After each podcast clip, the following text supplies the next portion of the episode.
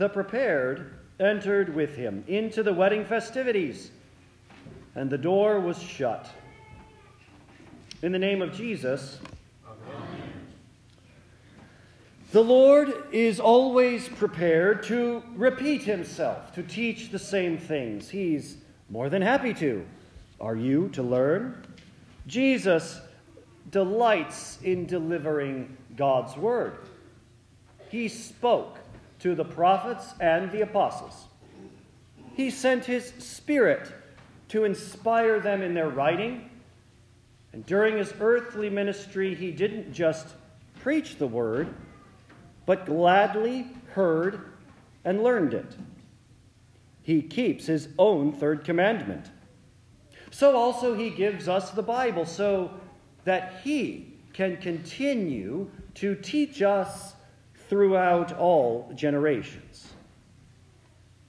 God himself isn't ashamed to teach these things daily. He knows nothing better to teach. He always keeps teaching the same thing and doesn't take up anything new or different. All true saints know nothing better or different to learn and cannot finish learning this. It's only sinful imagination to think that reading or hearing the catechism once, we know it all and have no further need to read or to learn. Can we finish learning in an hour what God himself cannot finish teaching? He is engaged in teaching this from the beginning of the world to the end of the world. All prophets, together with all saints, have been busy learning it, have ever remained students, disciples, and must continue to be so. And the Catechism is nothing but a short and brief summary of all the Holy Scriptures. And so we come to our parable. The five foolish bridesmaids live out the consequences of their being foolish. You could see it coming. Not just because they're called foolish, but because Jesus here is repeating himself. An earlier warning, as you well know, from Matthew 7. Everyone who hears my words and doesn't do them will be like a foolish man who built his house on the sand. The rain poured, the rivers rose, the winds blew and beat against that house, and it fell, and great was its fall. So also the oilless bridesmaids, try as they might, could not get in. The door was shut. I do not know you. The five wise bridesmaids live out the blessings of being wise. To be wise is to set your mind on something. And so true wisdom then, as far as the Bible's concerned, is faith in Jesus, as he also says in Matthew 7. Everyone who hears my words and does them will be like a wise man who built his house upon the rock. The rain poured, the rivers rose, the winds blew and beat against that house, and it didn't fall, for it was founded upon the rock. So also the bridesmaids, the wise ones, have oil and are prepared. The bridegroom comes and brings them into the wedding feast. This isn't just some fairy tale or moralistic Aesop-like fable. Jesus' warning is true. Watch, for you know neither the day nor the hour. The wise heed his warning, set their minds on him and his word. The foolish don't. And what Jesus portrays in parables of bridesmaids and builders is borne out in our own lived experience, in your life or the people you know. Whoever rejects his word lives not by every word that comes from his mouth, but by bread alone, which he gives even to all evil people. These are rash and unwise. They spurn their Lord by rejecting, ignoring his word. They determine how much oil is enough. Their miscalculation ends badly. I do not know you. Having their own blueprints for their life, they consign the Lord, his preaching, and his word to church, and treat baptism as some dead ritual they did long ago. It ends tragically. How great its fall. Not so the wise. Their calculation comes from the bridegroom. They set their mind on him. It's why they're wise. He is Lord, and so he'll come when he chooses. All timing, and so also all oil, preparation, and foundation are his. These are truly watchful and wise. Are you wise or prepared? Will you get into the festivities or just scurry about and get locked out? Can you avoid his eternal, I don't know you, and have then the same confidence as Paul, who said, then I shall know fully, even as I have been fully known. You don't need to be afraid, for the bridegroom's delayed. And 2 Peter tells you why. The Lord isn't slow in keeping his promise, as some think about slowness, but he's patient toward you, not wanting any to perish, but all to attain to repentance. So then, as much as the delay is the Lord's, so also is the wisdom, the oil, the preparation. He is Alpha and Omega, beginning and end, founder and finisher of faith, yours. The wisdom of the wise is that it's all about Christ. For Christ, the bridegroom, anoints and prepares you for his coming.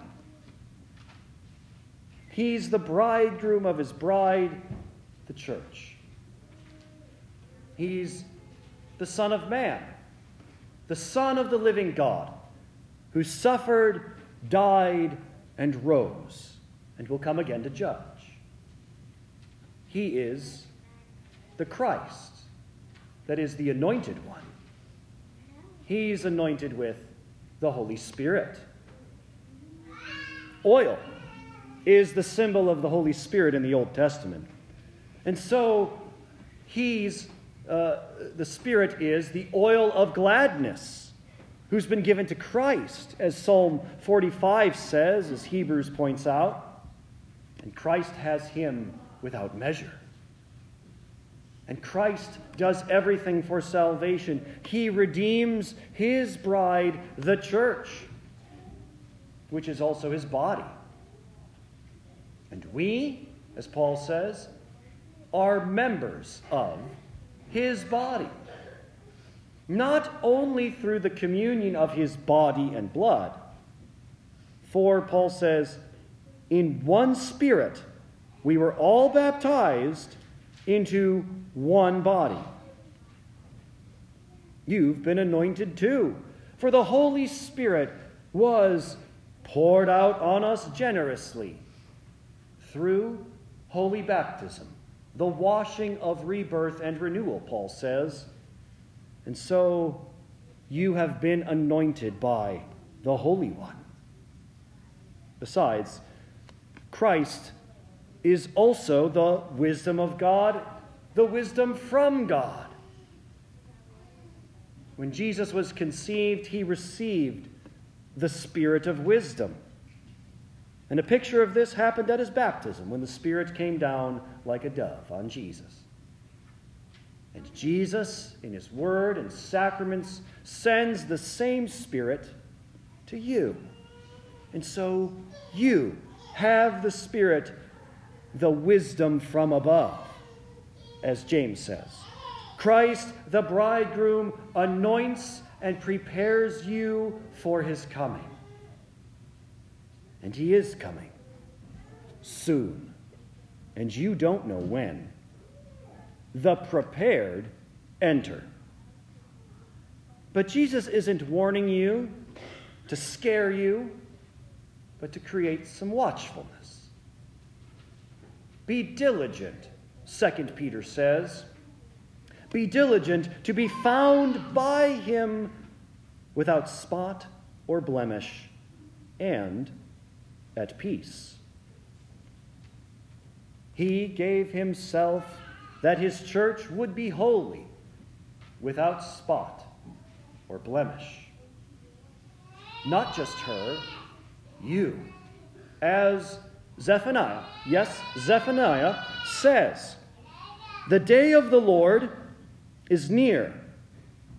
The Lord has prepared a sacrifice and consecrated, sanctified his guests.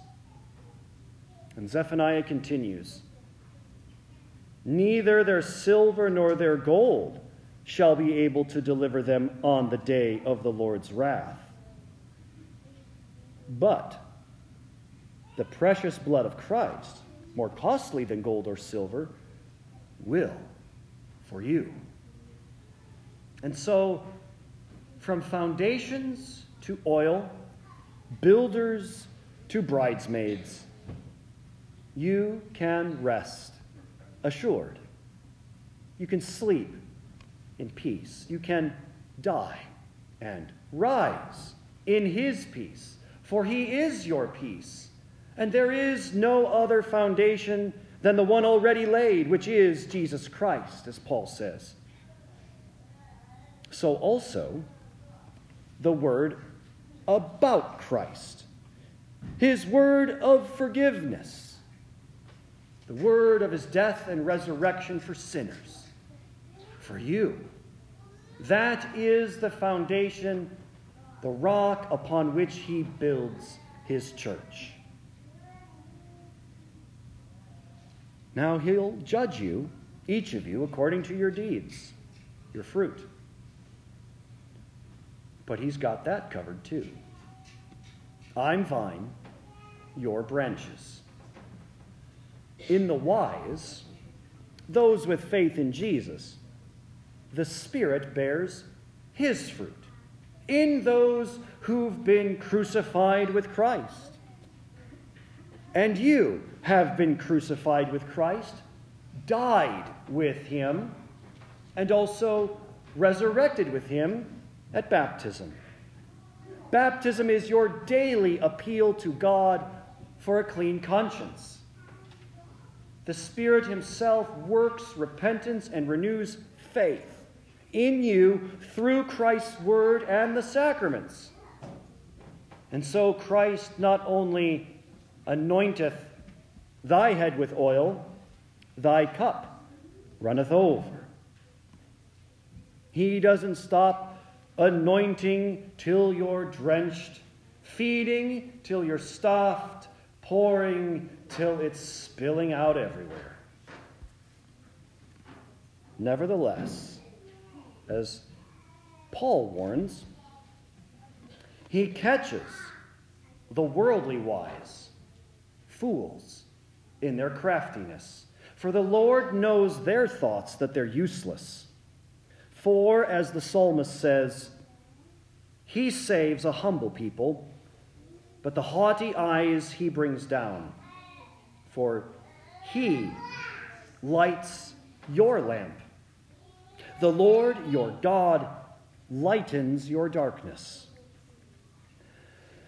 Christ the bridegroom anoints and prepares you for his coming.